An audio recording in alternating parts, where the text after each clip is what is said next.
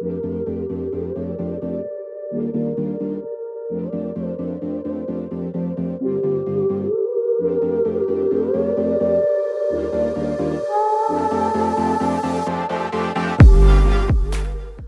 to the second season of Alternative Parenting Podcast, where we learn how to guide our kids to find their own path while supporting them in cultivating traits that will empower them to live a life of fulfillment, meaning, and satisfaction.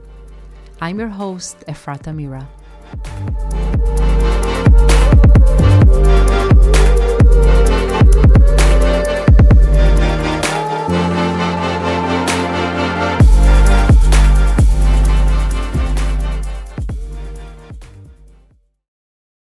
Hello, and welcome back to this podcast. Today, I want to introduce a way to set boundaries that will not only last, but will also teach your children good communication, respect for theirs and others' needs, and will make them want to cooperate with you.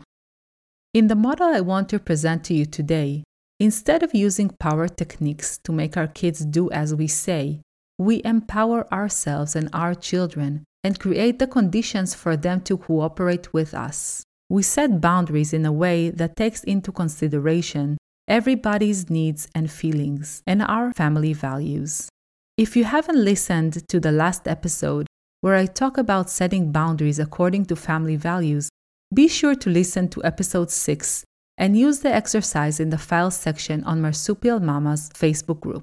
In the process I will present to you today, we accept the hard feelings that may come with our boundaries. We are firm with what is important to us, but at the same time, question any boundary that doesn't make true sense. As we are always evolving and changing, we pick our battles wisely.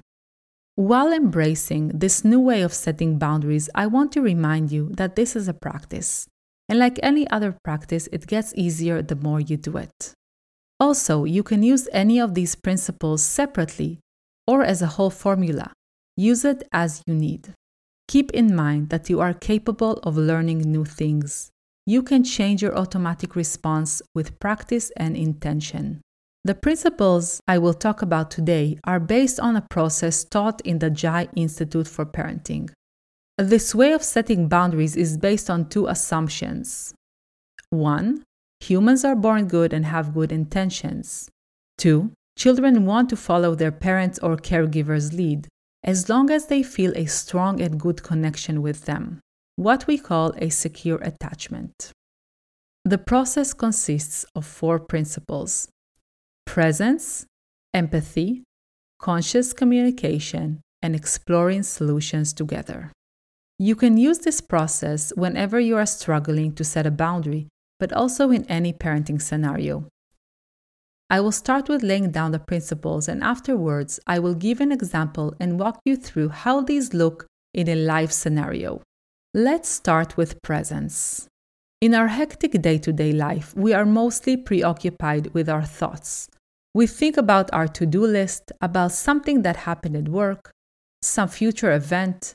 We are worried and stressed we are mostly not present in the here and now. When we come to any parenting scenario in this preoccupied state, we won't be able to respond to the situation in a way that will be beneficial, and there is a good chance that we will just make things escalate. So, before any intervention, we first need to take a few moments to become present. Take a few conscious breaths, become mindful of your body's sensation, the feeling of your feet on the floor, you can put one hand on your belly, one hand on your heart, and feel your breath. Most of the time, there is no real urgency to respond. And if there is, of course, respond as quickly as possible, and after that, you can work on becoming present. To be able to do this in the heat of the moment, practice during the day. While you're driving, washing dishes, eating dinner, we can practice becoming present in any time of the day. This will not only help you respond more mindfully in the moment, but also improve your well being in general. The second principle is empathy. When we express empathy, we make our kids feel seen and heard, and that will lead them to take down their defenses. When expressing empathy, we also create a healthy differentiation between us and our kids and don't take their struggles as our own. The way we express empathy is by nonverbal and verbal cues. Nonverbally, we look at them in the eye and express our understanding. We show that we feel them through using the tone of our voice in a soothing and comforting way.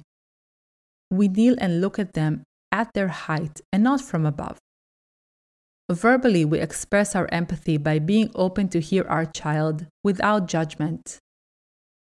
We also need to express empathy to ourselves and stay in a non judgmental state. Go inward and acknowledge what is true in your emotional, physical, and mental state. What are you feeling? What are your body sensations? What are the thoughts going through your head? There is no need to do anything about them, but just acknowledge what is going on for you at this moment. The next principle is conscious communication, and it is based on the work of Dr. Marshall Rosenberg, the developer of nonviolent communication method. This way of communication is based on four components observation, feelings, needs, and requests. We observe what we see without evaluating. We basically state what we see is going on. Second, we try to guess what our child is feeling, what he is needing. We share what we are feeling and needing. In the last principle, exploring solutions together, we incorporate the fourth component of making a request from the nonviolent communication model. In this stage, we have a conversation and come up with a solution that works for both the parent and the child. With younger kids, we can give two or three options that they can choose from. For older kids, ages 7 and up, we give more control and let them come up with a solution, and then decide together on the final decision. So let's start with an in the moment scenario. This week, I was in the playground with my kids, and another mom was there with her two kids a boy who was probably about three, and a little girl who was probably one years old. I don't know what happened exactly, but this mom took her son kicking and screaming to the car, forcefully putting him in the car seat, closed the door while he was crying and screaming until she went to get her daughter that was in the meantime with her mom or a babysitter. Now I have no judgment towards that mom. I just felt so bad for her and for her kid. She seemed so helpless, overwhelmed, and just exhausted. Taking care of two little ones is extremely difficult. But I believe that if this mom practiced and worked on implementing the principles I talked about, she would not have been in that position in the first place. So, how can we deal with a situation like this based on the principles of presence, empathy, conscious communication, and exploring solutions together? First, don't wait for the last minute. You don't want to rush through this process. Start the process of leaving at least 10 to 15 minutes before you need to go. You know your child, so take as much time as you think he will need. Start by letting him know that you will have to leave soon. I like to tell my kids to choose one last thing to do before we go to make the soon have to go more concrete for them. If after giving him time to do the last activity, he isn't coming to the car, then it's time to apply our tools. First, get present. Take a few moments to yourself to arrive at this moment without being overwhelmed with stress. Second, empathize. Take a second to really feel and understand your child. He's having a great time. He has a very different perception of the situation and is not at all thinking about what you have to do next, whether it is starting to make dinner, get on time to an appointment, or whatever it is. He's in the moment having fun and doesn't want to go. It is that simple for him. For you, on the other hand, a lot may be going on. Acknowledge that. You may start to feel irritated, helpless, or maybe even embarrassed. I tend to feel my shoulders starting to become stiff and my jaw becoming clenched. What are you feeling? What are your thoughts? Express empathy to yourself. You have so much to do. You need his cooperation right now. This is really hard. Now, how do we communicate in a way that will lead to cooperation without needing to be coercive? Communicate consciously. Say what you observe. You are playing in the playground and it seems like you are having so much fun. You don't feel like leaving right now, huh? You may be feeling disappointed that we need to leave soon. I see you. I'm sorry we have to leave before you are ready. You can also say what you are feeling and needing. I am just concerned because I need to get home and make dinner, and it's getting late. I need cooperation right now. Ask him what he needs in order to cooperate. How can I make it easier for you? This is where we explore solutions together.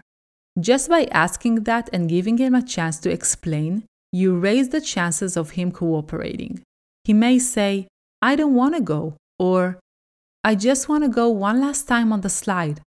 Or he may even say, Let's race to the car. He may surprise you.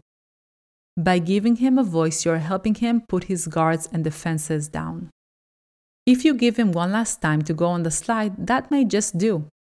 If he says that he just doesn't want to go, you can offer your help through connection or play, maybe give him a hug, and empathize with him again. Try to be silly or play something while you're walking to the car. If your child still refuses, then there is something deeper going on. It can be various things. Maybe he's not used to you setting limits and standing behind them. If you think this is your situation, I want to empower you and encourage you to use these principles.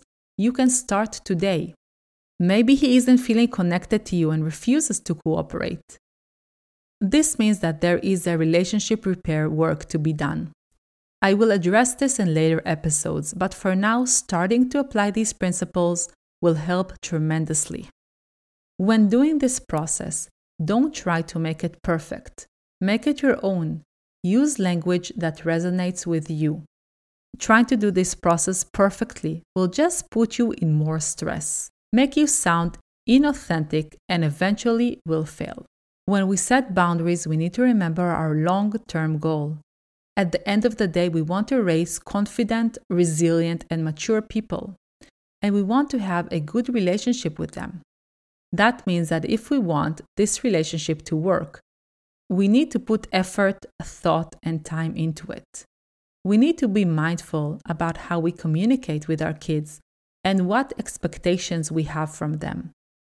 If we keep this in mind, it will be easier to practice our tools. Practice these principles over and over, and after a while, it will become your second nature. And you will see how your kids become easier to parent and how you will have more peace, joy, and calm in your life. Next week, I'm going to explain why trying to get our way with our children through controlling techniques such as yelling, punishing, bribing, manipulating, etc., will not only work against us in the long run, but will also take a huge toll on our kids' self esteem and sense of worth and our relationship with them. So, bye for now. Talk to you soon.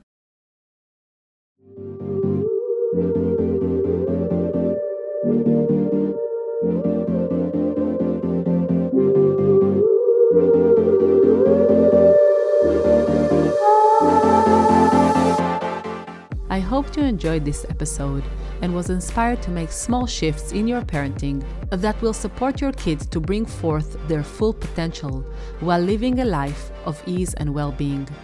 To support the show, please make sure to subscribe and rate the show. Leaving a comment can be very helpful in promoting the show on the podcast platform. If you think that this can benefit other parents, please share this podcast with them.